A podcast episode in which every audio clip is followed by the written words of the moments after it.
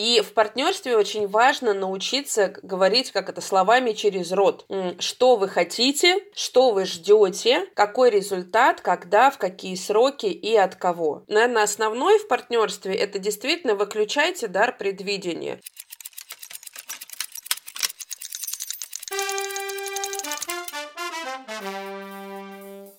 Вы слушаете подкаст «Механика партнерства». Подкаст для предпринимателей и совладельцев бизнеса. Вместе с гостями подкаста мы разбираемся в юридических вопросах, финансах и психологии партнерских отношений в бизнесе. С вами я, его ведущая и по совместительству бизнес-юрист Оксана Остапенко. А сегодня у меня в гостях психолог, сертифицированный коуч – экс-совладелец салона красоты и торгового корнера Анна Балакина. Аня, привет! Привет, привет, Оксан! Сегодня мы с тобой будем говорить про то, как вести совместный бизнес с партнером-иностранцем и как в партнерском бизнесе тебе лично помогало психологическое образование. С удовольствием поделюсь. О каком совместном проекте мы с тобой сегодня будем разговаривать? Мы сегодня будем разговаривать про два бизнеса, потому что они оба были э, в партнерстве. Это салон красоты, который у нас просуществовал три года, и это как раз продуктовый корнер, который у нас просуществовал чуть меньше года. Вот мы записали, получается, первый, э, первый выпуск, я его сделала монтаж, я его выпустила. И ты знаешь, большой отклик был, прежде всего интересует, как партнеры встречаются. Как ты встретила своего э, будущего тогда, да, делового партнера? Где, где они обитают? Это на самом деле очень неожиданная, наверное, сейчас будет история, потому что э, я его встретила на массаже. На массаже? Да, потому что мой партнер по бизнесу это был сначала моим э, массажистом. Ого! Да. То есть получилось все так. Я работала еще тогда в найме в бизнес-парке, в котором, собственно, у нас потом и был э, бизнес. То есть там, где мы потом арендовали uh-huh. помещение. И у нас до этого был салон красоты, и э, я пошла на какую-то процедуру, уже честно не помню на какую. Там был как раз этот массажист, мой будущий партнер. Он мне настойчиво как любой массажист и как любой турок, соответственно, предлагал массаж, но не в формате того, что вы бы посмотрели на себя, там вам пора, мне кажется, уже, а именно в формате того, что вот у нас какие-то спецпредложения были, это было, по-моему, перед Новым годом, если я не ошибаюсь, а я очень так, э, ну, специфически отношусь к массажистам, то есть я не имею ничего против них, да, но как-то такое навязчивое предложение, потом какой-то непонятный сторонний мужчина, я была еще тогда скромной, э, юной, поскольку это было, сколько там, пять лет назад уже. Я потом думаю, ну, с другой стороны, я же устаю на работе, устаю. Я могу себе позволить массаж? Могу, думаю, пойду. И я пошла на массаж, я сходила раз, мне очень понравилось, и потом вот я купила себе абонемент, и вот как раз во время массажа мы с ним достаточно много разговаривали. Он хорошо, хорошо говорит по-русски, да? Да, да, он хорошо говорит по-русски, потому что он к этому моменту, по-моему, года три уже точно жил в России, и у него русская жена. Поэтому mm. он, да, он достаточно хорошо говорит по-русски. Ну, то есть хорошо для иностранца. Он... Практика каждый день. Да, да, да, он хорошо говорит по-русски. И а, мы с ним очень много разговаривали во время вот, ну, как бы сеансов массажа. То есть он мне рассказывал про, э, не знаю, там, про Турцию, про отдых, э, про то, куда поехать. Я рассказывала про работу. То есть, ну, вот у нас просто был такой, ну, как это, стандартный, наверное, диалог между клиентом и массажистом массажистом, такой разовый, ни о чем. Но с каждым разом, у меня было, по-моему, 10 сеансов массажа, с каждым разом ну, как-то становилось все интереснее, и мы, по-моему, первый раз договорились, мы поздно закончили массаж, я докинула его до метро, потому что я была на машине, вот, и вот, ну и как-то разговорились, и вот потом начали просто общаться, потом э, я уже понимала о том, что я собираюсь увольняться, и я видела в нем хорошую перспективу, в плане как мастера, да, и мы начали думать о том, что а почему бы не сделать здесь, э, ну, то есть в, в этом же бизнес-парке сделать салон, да, но только поменьше, потому что этот салон закрывался, в котором он работал, да, в который я, соответственно, ходила.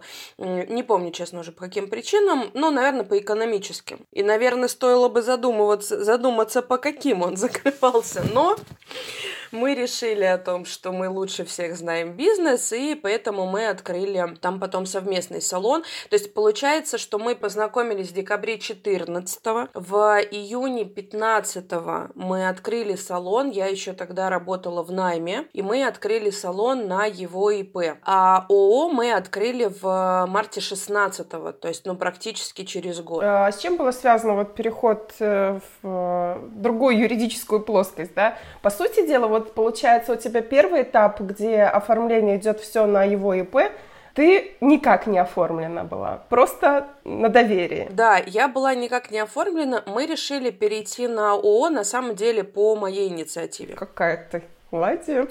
Да. И это было на самом деле, ну, сложно сейчас сказать, что это было прям ключевой ошибкой, да, но это сильно нам подпортило потом э, финансовую ситуацию. Я объясню сейчас, что я имею в виду. Значит, 10 лет я отработала в э, крупных компаниях. Сначала это была русская компания, потом это была Икея, э, да, в которой я работала пять с половиной лет. Поскольку я работала в отделе аренды, я очень много общалась с арендаторами, с директорами по развитию, и я видела отношение крупных компаний к ИПшкам. То есть такое, ну, снисходительное, типа, фу, ИП, это какой-то несерьезный бизнес, мы с ними работать не будем, они ненадежные, там, и так далее, и так далее. То есть еще так перебирали в арендаторах, да? Ну, да.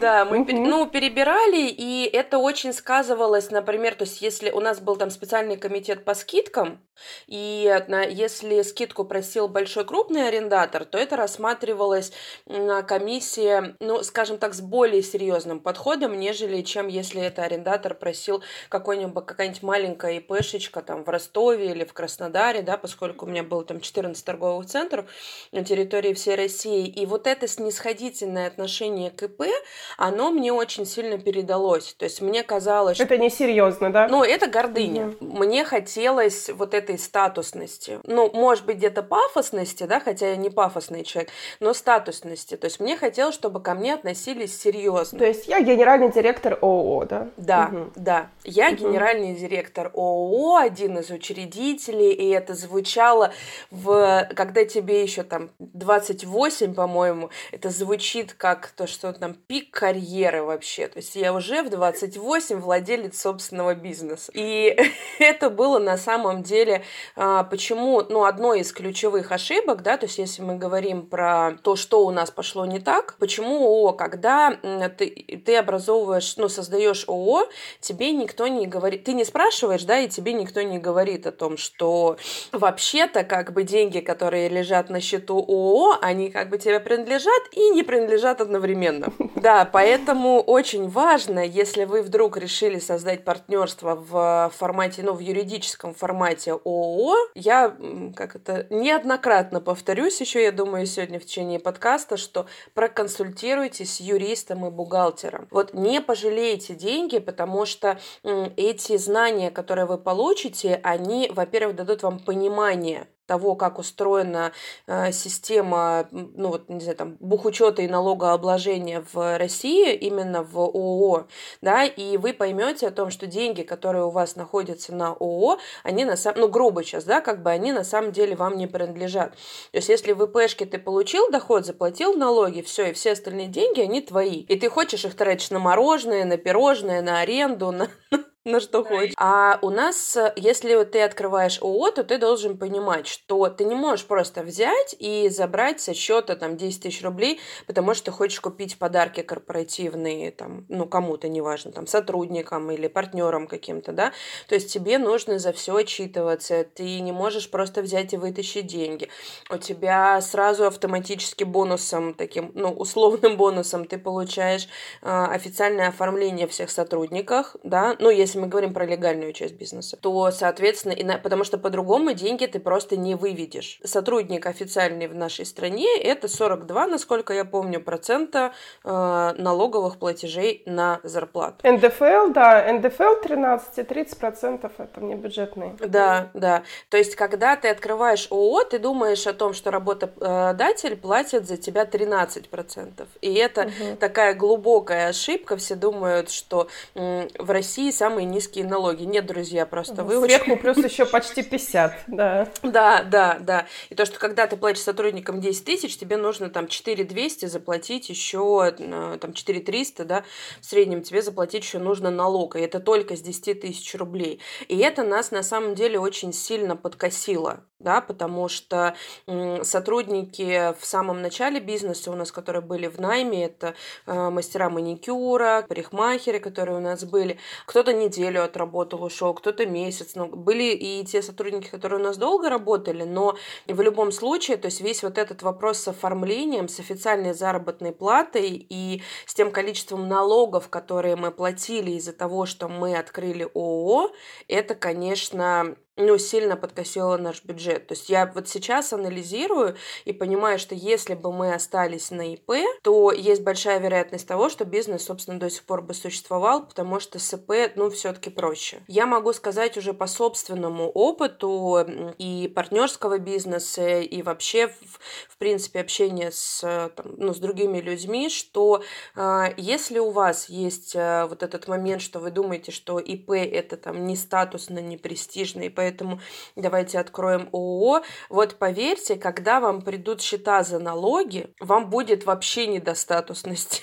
Поэтому подумайте, насколько вам это нужно. То есть очень тщательно на тему организационной формы вашего партнерства. Будет ли это ООО, будет ли это как это товарищество ИП, да? Угу. Простое товарищество, ну, когда соединяются два отдельных бизнеса, и делают что-то совместное, а, очень часто оформляют э, простое товарищество, да, договор о совместной деятельности называется. Но здесь тоже есть своя, свой минус. Опять же, да, если вот э, предприниматели, партнеры приходят э, к юристу на консультацию или к бухгалтеру на консультацию, то любой эксперт скажет, что очень часто вот простое товарищество, оно для маленького бизнеса, да, для микробизнеса невыгодно, потому что там есть свои ограничения, то есть есть э, участники простого товарищества э, не могут, э, скажем так, находиться на льготных налоговых режимах, которые они выбрали изначально при регистрации. То есть, например, партнеры простого товарищества, находясь, например, на упрощенке 6%, потеряют свои вот эти вот налоговые преференции, потому что они перейдут на общую систему налогообложения как бы в момент заключения такого договора. Поэтому вот да, нужно как бы просчитывать все и выбирать юридическую форму именно на старте. И возможно, возможно, да, при консультации с юристом окажется, что ну Потому что юрист будет э, на такой партнерской сессии задавать много разных э, удобных и неудобных вопросов, э, что партнеры могут понять, что, например, о 80% вопросов они даже и не думали, и не обсудили ничего. И нет никакой стратегии, да. Как, как у вас была поделена компетенция? Ты была единоличным исполнительным органом, да, по уставу, соответственно, в ЮГРЛ ты была отмечена как, э, ну, да, в ЕГРЛ ты значилась как э, генеральный директор. А партнер как был оформлен? Был ли он оформлен? Партнер был э, ну, сотрудником и был угу. вторым учредителем ВОО. У вас был 50 на 50, да? Да, у нас угу. было 50 на 50. Понятно. Просто я почему спрашиваю, да, обычно это одна из, скажем так, причин, в том числе, да, вот всевозможных корпоративных конфликтов, когда юридически нет главного партнера. Даже если бы, например, был 51 на 49, учредитель или участник, который владеет 51% долей в ООО, он бы был главным партнером, потому что в ООшке на общем собрании участников принимаются решения простым большинством, это то есть 51%.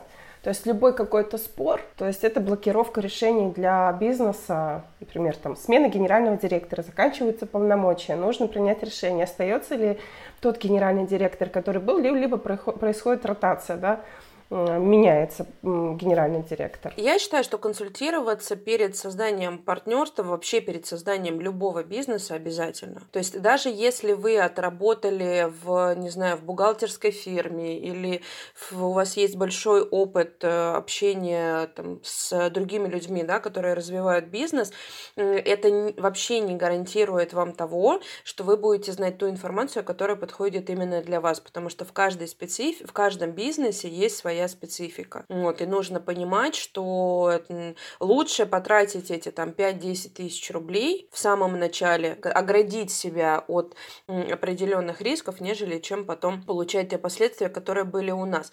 У нас последствия получились такие, что э, все, когда мы закрыли бизнес, мы разошлись с партнером не очень хорошо. Ну, как мы разошлись? Э, в принципе, то есть никто не никого не бил, не обижал, да, но мы разошлись, э, в общем, нормально. Вся ответственность по бизнесу, как гендиректор, э, несу я на себе, да, то, соответственно, все долги, которые у нас были после закрытия бизнеса, там, за аренду, по налогам, еще там какие-то, да, вот они все легли на меня, и все органы компетентные, да, наши, они пришли ко мне в гости, ну, не в прямом смысле, слава богу, вот, да, в виде писем, писем но все-таки. Да. да, да, пришли ко мне и сказали о том, что здравствуйте, э, я не знаю, как и кто у вас там где был в партнерах, но поскольку вы тот человек, который юридически поставил подпись свою в, у нотариуса при создании ООО, как бы вперед из песни идите, отвечайте. Вот, ну и, соответственно, вот это все волшебство я как бы и разгребаю два года.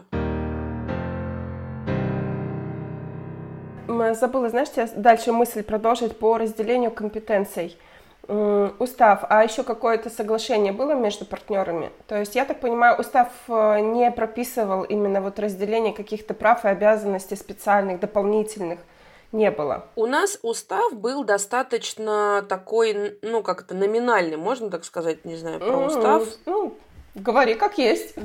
Да, то есть это скачанный, там, по-моему, из интернета, чуть-чуть подправленный бухгалтером, э, стандартный устав, который, многие пункты из которого я читала уже тогда, когда мы начали, собственно, процесс ликвидации, то есть это спустя там 4 года. Ну, там, там может быть, э, ну, как бы в люб, любой пункт, э, который, как ты говоришь, номинальный, стандартный, откуда-то взятый, который по сути дела, к факту партнерства не имеет отношения, да, бизнес-процессы компании не описаны по факту вот в уставе, как они есть, а придуманы, да, откуда-то, то да, то как бы получится, вы подгоняете тогда а, бизнес под устав.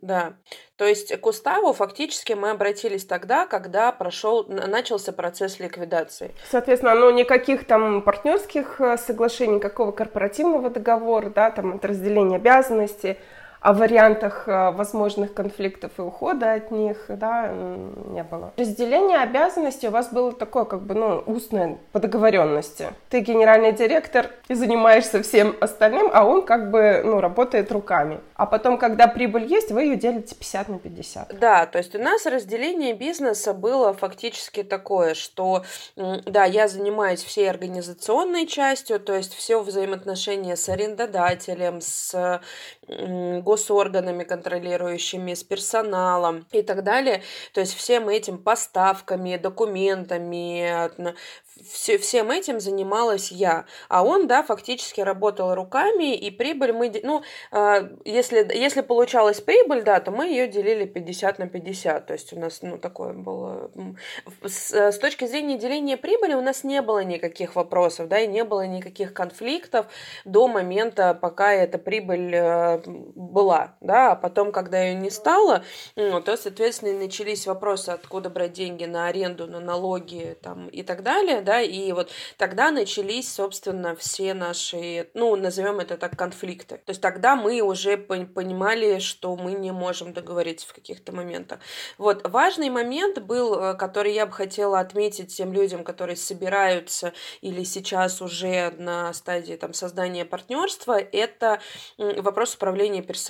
То есть это был для тебя самый такой острый момент, да? А, тема была острая в э, каком плане? Что очень важно важно понимать при партнерстве, что, да, ну, в принципе, при любом бизнесе, да, очень важно понимать этот вопрос, но при партнерстве особенно, кто будет общаться с персоналом. У нас было так, что э, Евус, это вот мой партнер как раз по бизнесу, он турок, э, он был таким из разряда злым полицейским, а я была добрым полицейским. И если нужно было отпроситься, то э, персонал, ну, то девчонки в основном там, да, у нас работали, шли ко мне.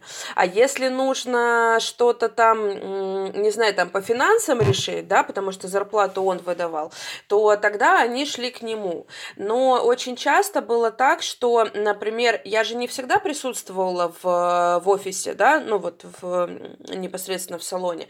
А персонал договорился о чем-то с, ну вот с Евузом, да, с моим партнером, а мне об этом не сказали. И это как э, такие отношения, детско-родительские отношения получается. Я с мамой, я у мамы отпросилась, поэтому я пойду гулять.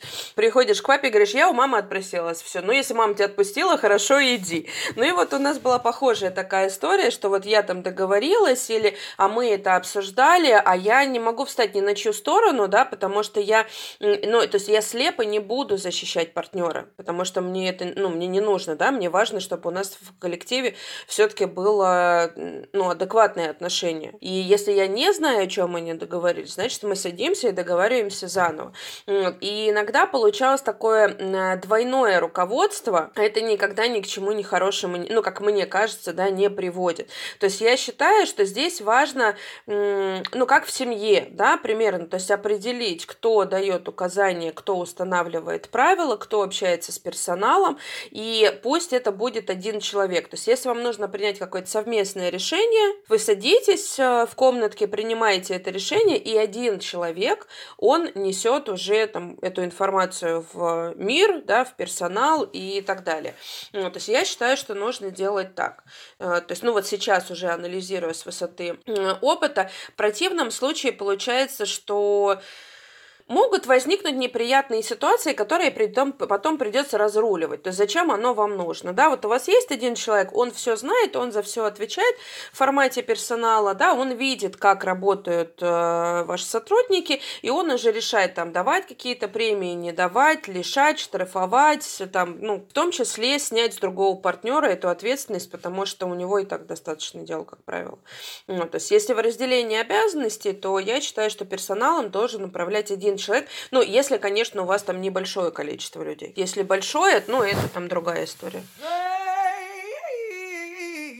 Как вот тебе помогало или не помогало твое психологическое образование и коучинг во взаимоотношениях с партнером? Коучинг помогал э, стопроцентно и помогает, в принципе, до сих пор, как это в любой непонятной ситуации, потому что коучинг, э, мой мозг э, еще тогда, ну, все-таки юный, да, то есть можно сказать, что 28 ты уже взрослый, как бы когда ты взрослый, но у тебя нет опыта ведения бизнеса, да, то твоя взрослость, она как бы здесь здесь никак не помогает.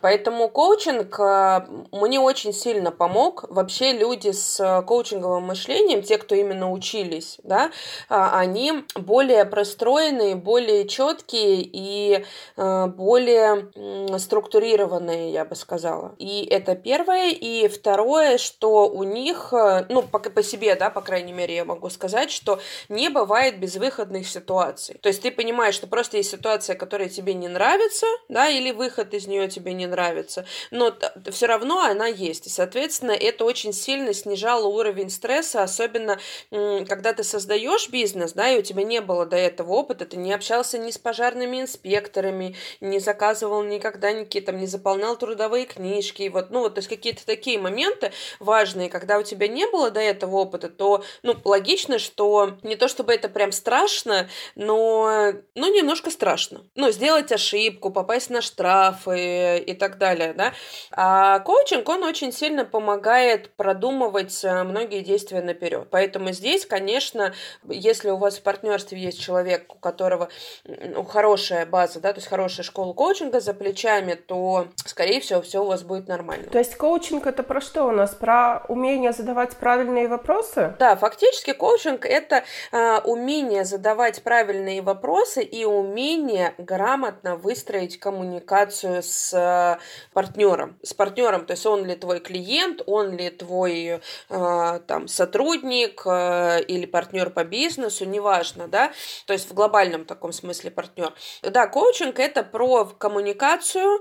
Я училась в школе, я училась три года в школе коучинга. Первые полтора у нас был личный коучинг, это по решению таких, ну, личных больше вопросов. И по вторые полтора года это бизнес-коучинг, и он, конечно, мне помог больше, нежели чем личный, потому что у меня в голове, в арсенале было э, достаточно большое количество инструментов по анализу бизнеса, по пониманию того, что, например, я до сих пор помню, у нас была такая карта, я когда я первый раз увидела, такая думаю, что за бред? Анализ слухов в компании.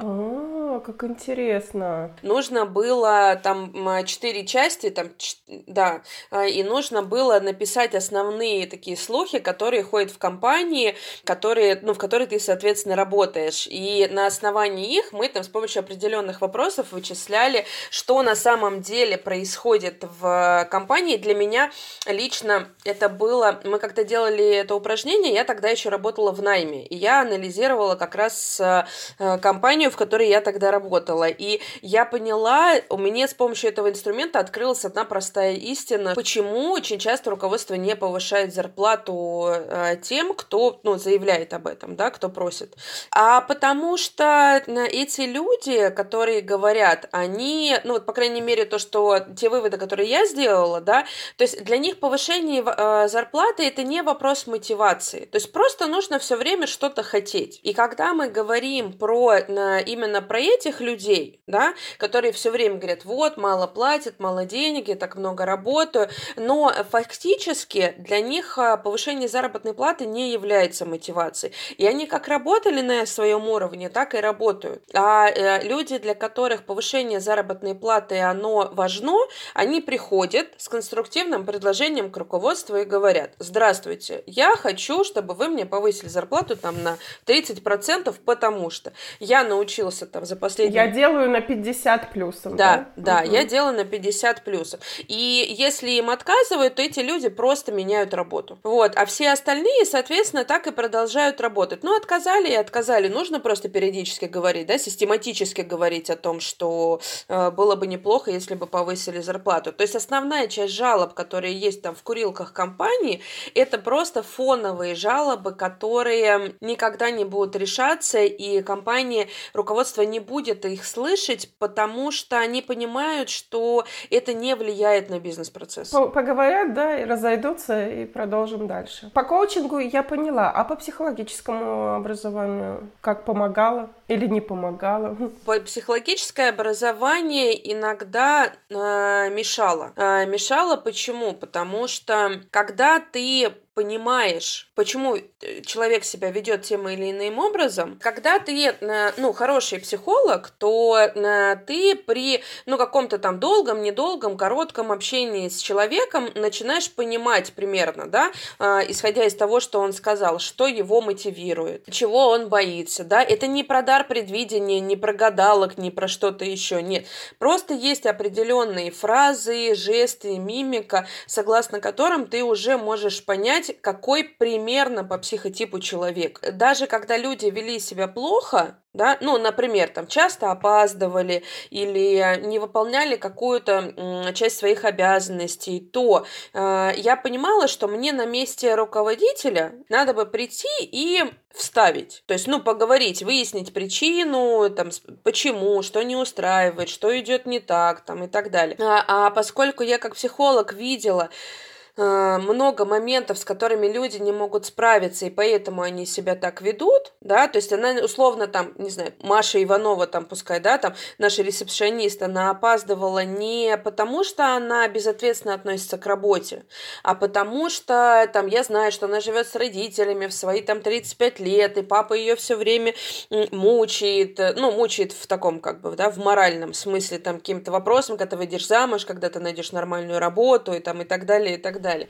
И, и съедешь от нас, да? Да, и съедешь от нас уже, наконец, от нас с котом, вот, наконец-то, то я, мне ее становилось жалко. И мне было очень сложно выключить эту опцию. То есть в этом плане, вот мне психологическое образование, оно мешало. Но это если мы говорим про общение с персоналом. Если мы говорим про м, общение с клиентами, про выстраивание там маркетинга, ну, маркетинговой какой-то стратегии, конечно, это помогает. Потому что когда ты понимаешь, э, ну, грубо сейчас скажу, да, за что человека можно зацепить, ну, бизнес вести значительно легче. А с партнером? Общение с партнером? А с партнером я эту функцию психолога не включала, угу. чтобы не сойти с ума.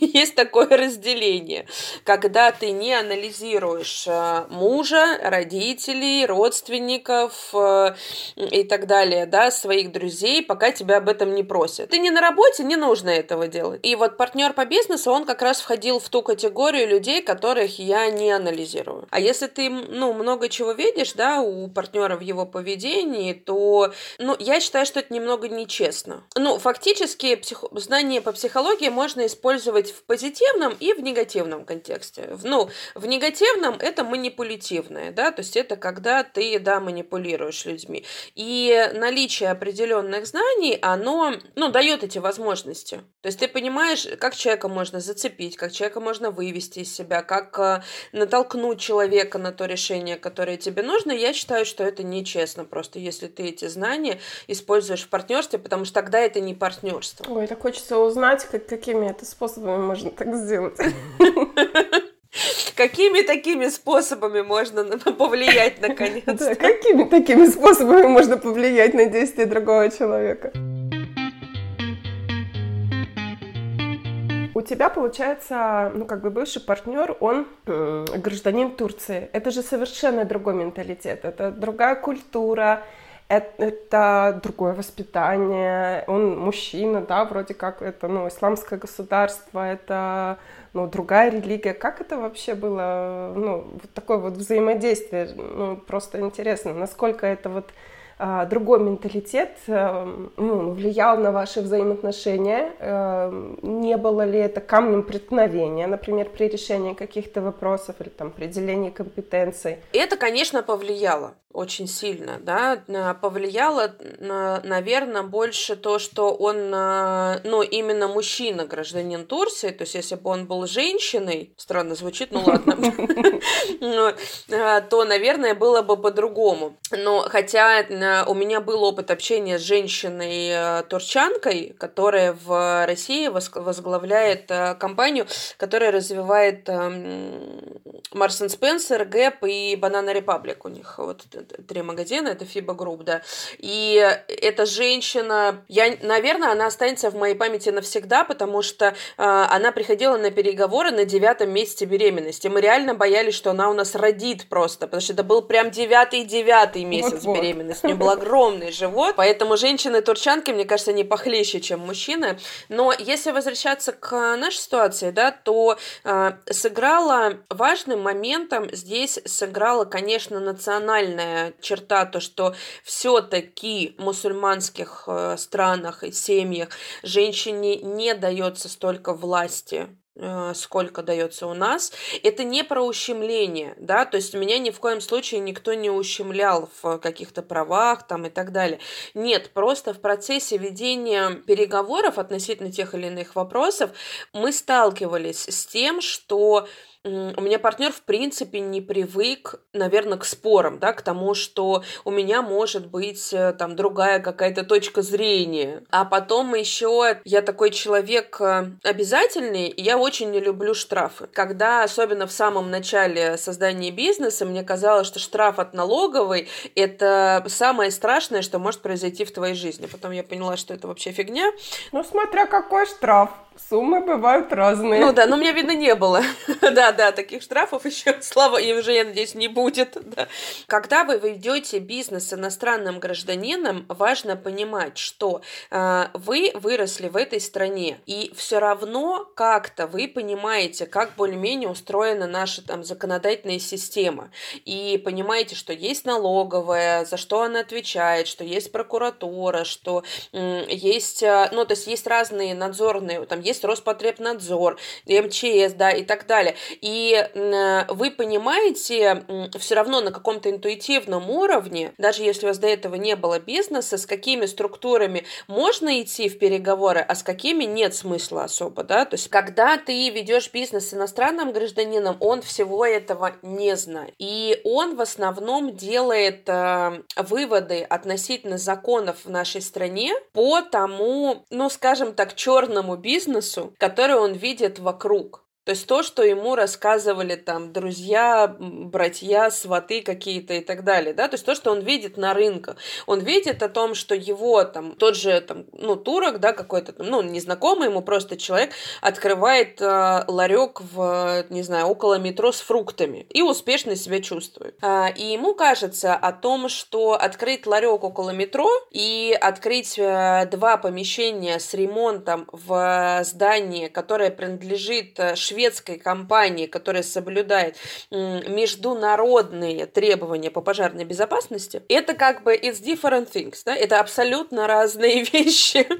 И ему кажется, он говорит, да ладно, расслабься, подумаешь, зачем нам огнетушители, возьмем бэушные, купим новые наклейки, и все будет нормально. Очень сложно объяснить человеку, что не будет. Нормально не будет. Что в нашей стране наличие законов по и требования по пожарной безопасности, они прописаны не просто так. Их, в принципе, соблюсти невозможно. Ну, это мое мнение, да? А нарушить еще и попытаться соблюсти, ну, то есть это вообще нереальная задача. Вот в этом был, а, была сложность, в том, что он не понимал всех последствий нарушения каких-то требований, которые предъявлял нам бизнес-парк.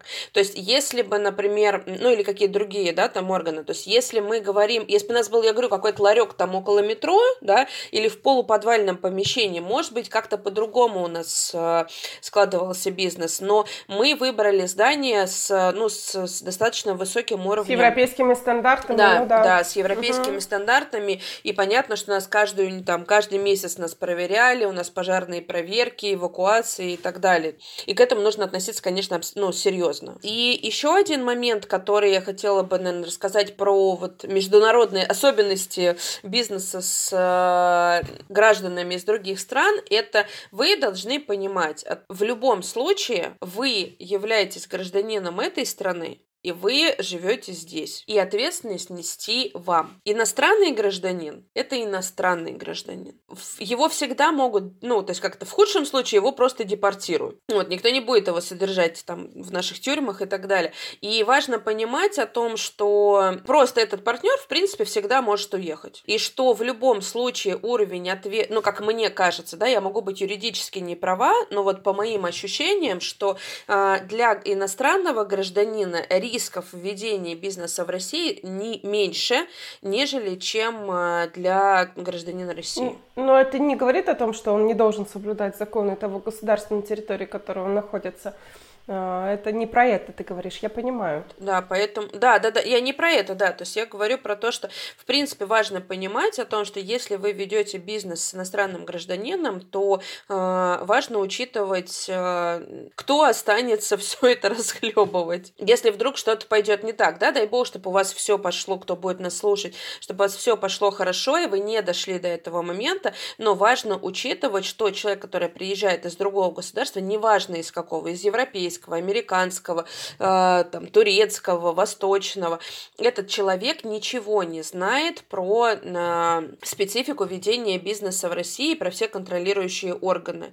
И вам важно донести до него это, да, то есть все особенности, ну, либо брать юриста и э, платить лучше, да, как бы и платить ему за эти консультации, потому что, как мне кажется, в партнерском бизнесе часто как э, отношения таких родителей родителей и детей, да, то есть а, если мама говорит ребенку о том, что нужно одевать шапку, то ребенок говорит, я не буду, ты мне навязываешь свое мнение, там, да, условно говоря, мне и так не холодно. А если говорит друг, одень шапку, потому что ты заболеешь, и мы с тобой не пойдем на хоккей, да, то такой, ну, друг говорит, надо, значит, одеть шапку, значит, там реально холодно. И в партнерстве, мне кажется, что есть тоже такая история, что когда особенно вы долго работаете вместе, что есть некое такое предвзятое э, мнение к тому, что что говорит партнер, и к тому, что говорит человек со стороны. При условии того, что я, например, не юрист, да, и я даже не претендую. То есть у меня есть какой-то там 0,1% знаний, который мне был нужен. В любом случае, я знала больше и знаю, нежели чем иностранные партнеры. Ну, определенно.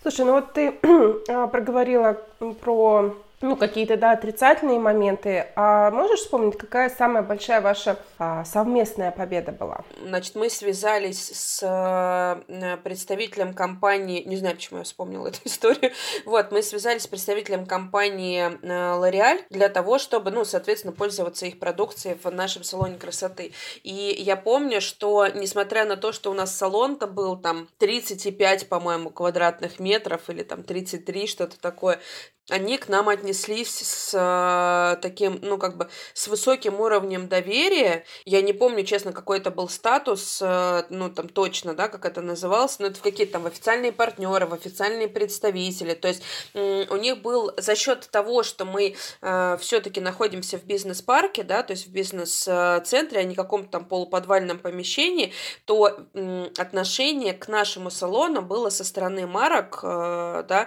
э, все-таки достаточно хорошее хорошим. И я помню, что когда нам дали какую-то награду, то ли самого маленького развивающегося бизнеса, то ли вот что-то такое, вот я помню, у нас стояла она, то, ну, было понятно, что было очень приятно, потому что, ну, особенно получить это со стороны э, потому что, ну, у них достаточно высокий уровень стандартов, и мы, конечно, мы, правда, там э, чуть ли не пол помещения под них переделали для того, чтобы их стойки красивые поставить, но оно того стоило. Наверное, это была вот, ну, по крайней мере, то, что сейчас вспоминается, это было была самая такая большая победа. Но и, безусловно, ну, как бы, несмотря на то, что бизнес закрыт, да, несмотря на то, что у нас а, были определенные, ну, они есть, да, определенные конфликты в решении вопросов, да, последствия на ликвидации бизнеса, я считаю, что все равно, ну, мы нормально разошлись. Никто ни на кого, никто никого не бил, не ругал, в суд не обращался и так далее. Я считаю, что при той ситуации, которая у нас была,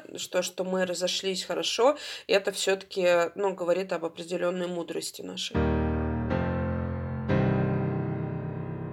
Понимаю, что ты сейчас занимаешься полностью, э, ушла в психологию, да, в психологическое консультирование, но я в любом случае задам тебе вопрос такой. Будет ли у тебя когда-либо желание попробовать какой-то не обязательно да, в психологическом плане, я, я имею в виду не, не обязательно в сфере психологии какой-то совместный проект. Вступишь ли ты когда-нибудь еще в партнерство?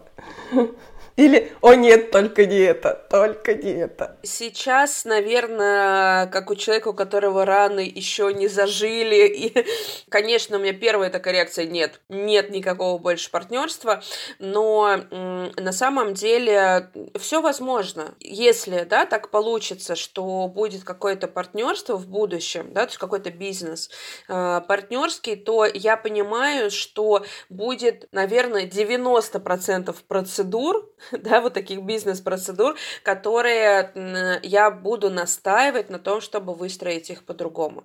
Потому что на самом деле партнерство в бизнесе, оно, опять же, с психологической точки зрения, да, важно понимать, что э, если вам сложно договориться с э, мужем дома, то есть большая вероятность того, что и с партнером в бизнесе вам тоже будет тяжело договориться, какими бы вы не были друзьями. Я понимаю, например, да, что сейчас те уроки, которые я не отработала в бизнесе, я их отрабатываю в браке, если мы говорим про партнерство, да, потому что что такое бизнес в партнерстве? Понимание того, где находятся твои границы, личные границы, да, понимание того, где находятся границы твоего партнера, а, чтобы не нарушать их, не нарушать их с точки зрения времени. То есть, если вы договорились о том, что у вас рабочий день заканчивается в 8, да, значит, после 8 вы не беспокоитесь беспокоите другого человека. Потому что, ну, нет никаких задач, которые после восьми нужно решать в срочном порядке, которые нельзя отложить до утра. В 90% случаев, там, в 99%. То есть важно научиться соблюдать вот эти личные границы, но чтобы их соблюдать, нужно знать свои. Нужно знать, где находятся ваши личные границы. Да? То есть, чтобы отстаивать их, нужно понимать, где они. Как вы договоритесь с партнером в делении в, там, выручки прибыли, в, ну, опять же, в коммуникации, коммуникации, в разделении обязанностей, то есть во всех вот этих вот моментов важно научиться выстраивать личные границы. Если у вас с этим проблемы в обычной жизни, то есть большая вероятность того, что в партнерстве это никуда не уйдет потому что бизнес будет вас соединять все больше и больше, и эти границы будут стираться. Но здесь как с начальником твоего возраста, да, то есть когда ты работаешь в найме, у тебя есть начальник, ну, твоего или плюс-минус твоего возраста, и в какой-то момент, если он не умеет отстраиваться, да, от персонала, то вы переходите на такую полудружескую ноту общения, и это несет определенные последствия, потому что могут быть, ну, то есть это переходит в личное общение, и тогда это другие последствия Это обиды, эмоции и так далее. Если мы говорим про партнерство, да, то здесь тоже важно понимать, что вы можете быть классными друзьями, но вам важно понимать, что э, вы в первую очередь бизнес-партнеры, и вы можете отдыхать за пределами бизнеса, но когда вы решаете бизнес-вопросы, э, все должно быть оговорено. Не нужно оставлять это на усмотрение.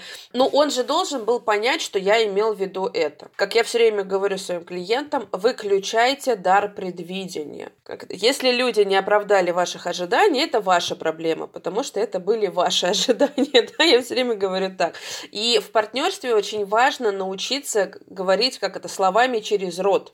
Что вы хотите, что вы ждете, какой результат, когда, в какие сроки и от кого. И только в, без стеснений, без а, каких-то там обид. И а, также важно понимать, да, о том, что если вы идете в партнерство, у вас будут разные моменты. Будут положительные, когда будет много радости, и это круто, и вы делитесь, там, празднуете как-то, да. Будут моменты сложные, которые нужно будет решать, в которых нужно будет принимать решения. И здесь важно научиться отстаивать свою точку точку зрения не в плане отвоевывать, да, а именно отстаивать свою точку зрения, если вы точно знаете, что вы профессионал, или вовремя обратиться к третьей стороне, да, к тому же там юристу, бухгалтеру, налоговому консультанту, не знаю, там карьерному консультанту или какому-то другому. Наверное, если будет интересный проект, то я пойду, потому что это очень классная такая школа жизни, которая